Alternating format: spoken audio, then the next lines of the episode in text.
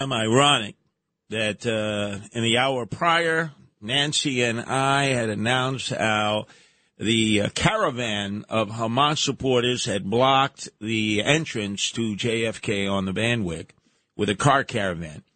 And then within a half hour, the Port Authority had removed the vehicles, made arrests of 19, and on the bus that's probably driven by Adam, a regular caller to WABC, the terminal bus run by the Port Authority, uh, they took them, uh, took them off to wherever they booked them uh, for the Port Authority.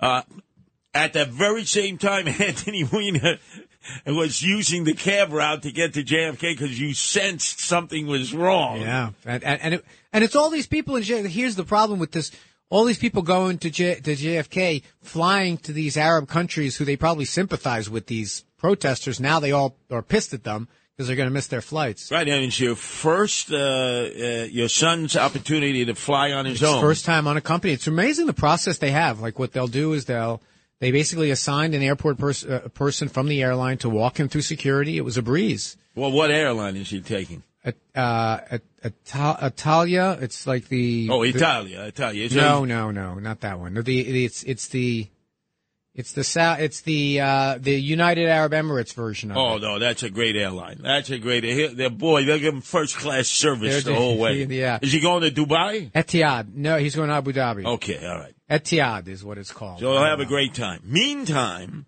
uh, we discussed what a consent decree is.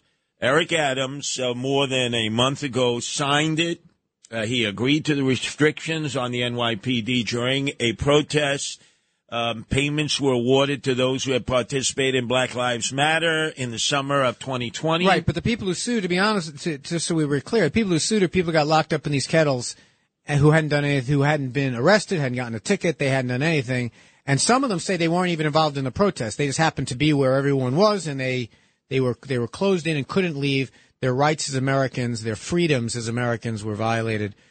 And so that the city had to stop doing that. So he decided, I'm going to sign it now rather than go to trial.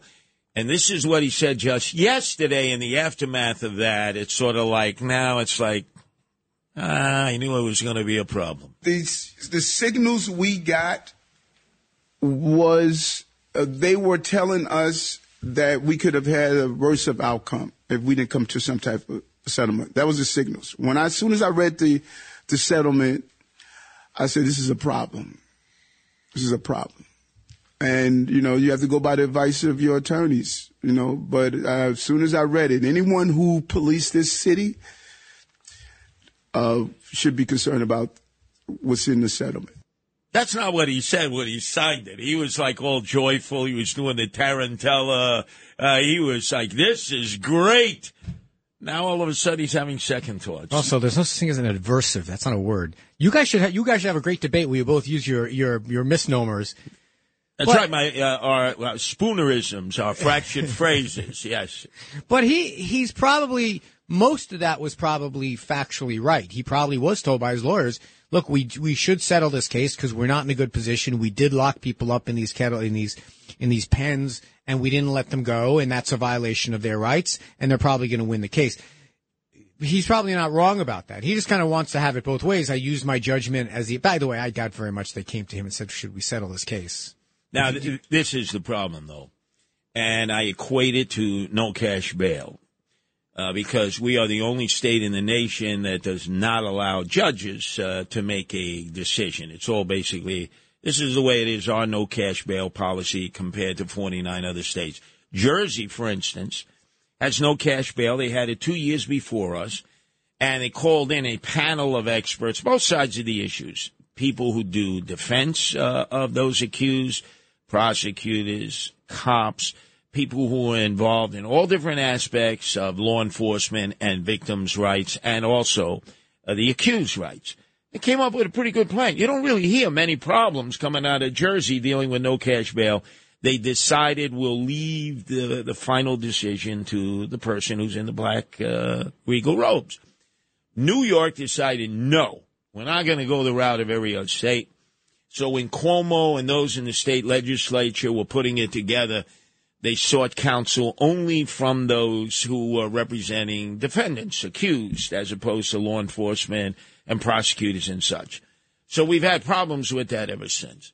Likewise, I don't believe, and that's why I wish the reporters would have followed up with some questions. Did you actually talk with the police, not the lawyers, but with your police commanders? Right, but the, the police department has its own office of legal counsel and what the policy is the police and making sure everyone is complying with the rules. But the problem here is was this wasn't that complicated a case like there's like all kinds of nuance around it.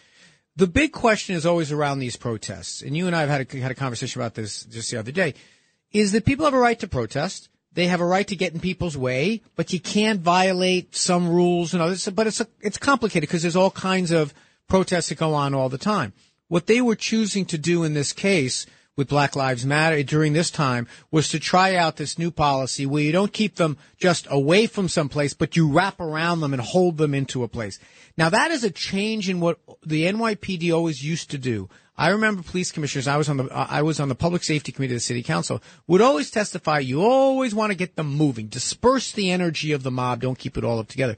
But if you're going to hold it against Adams for doing that deal because he didn't consult with the cops. It was probably negotiated by NYPD lawyers. No, understood. But because, well, remember, he ran on this campaign. I was a police officer for 22 right, years. Right.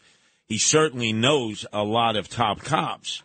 Uh, I would bet you he never consulted any of them. That should have been a pro forma. Now, number two, having been in many demonstrations myself where I've been arrested, uh, and where I intended to be arrested as part of civil disobedience. Let me give you one of the more recent ones at uh, Gracie Mansion.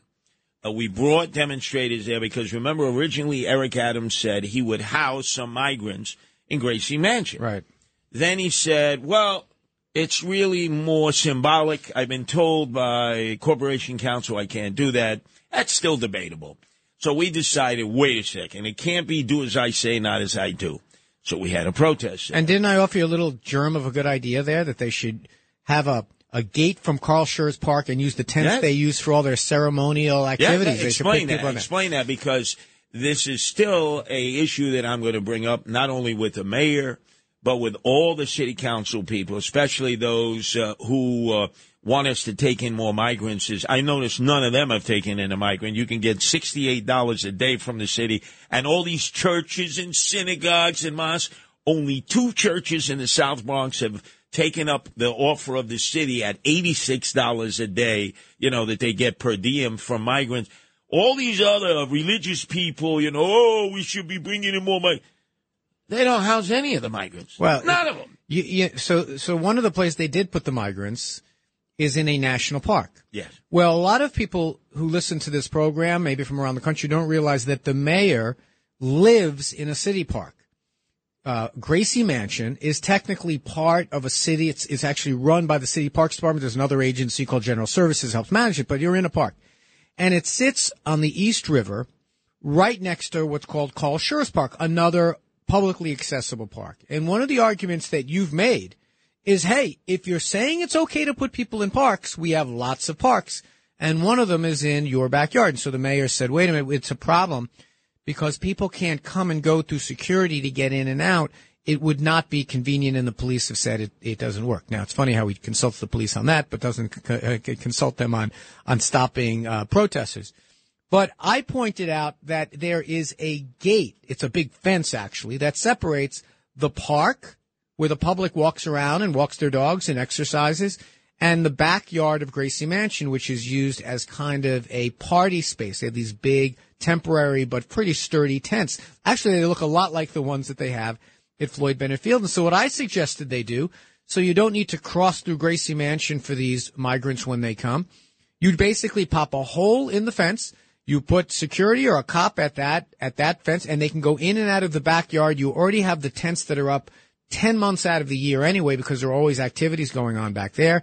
And boom, you've got housing probably 20, 30, 40, 50 migrants right there in the backyard of Gracie Mansion. That was brilliant. At the time, I applauded you. I continue to applaud you. The mayor really needs to do that because it helps when you say, do as I say and look as I do.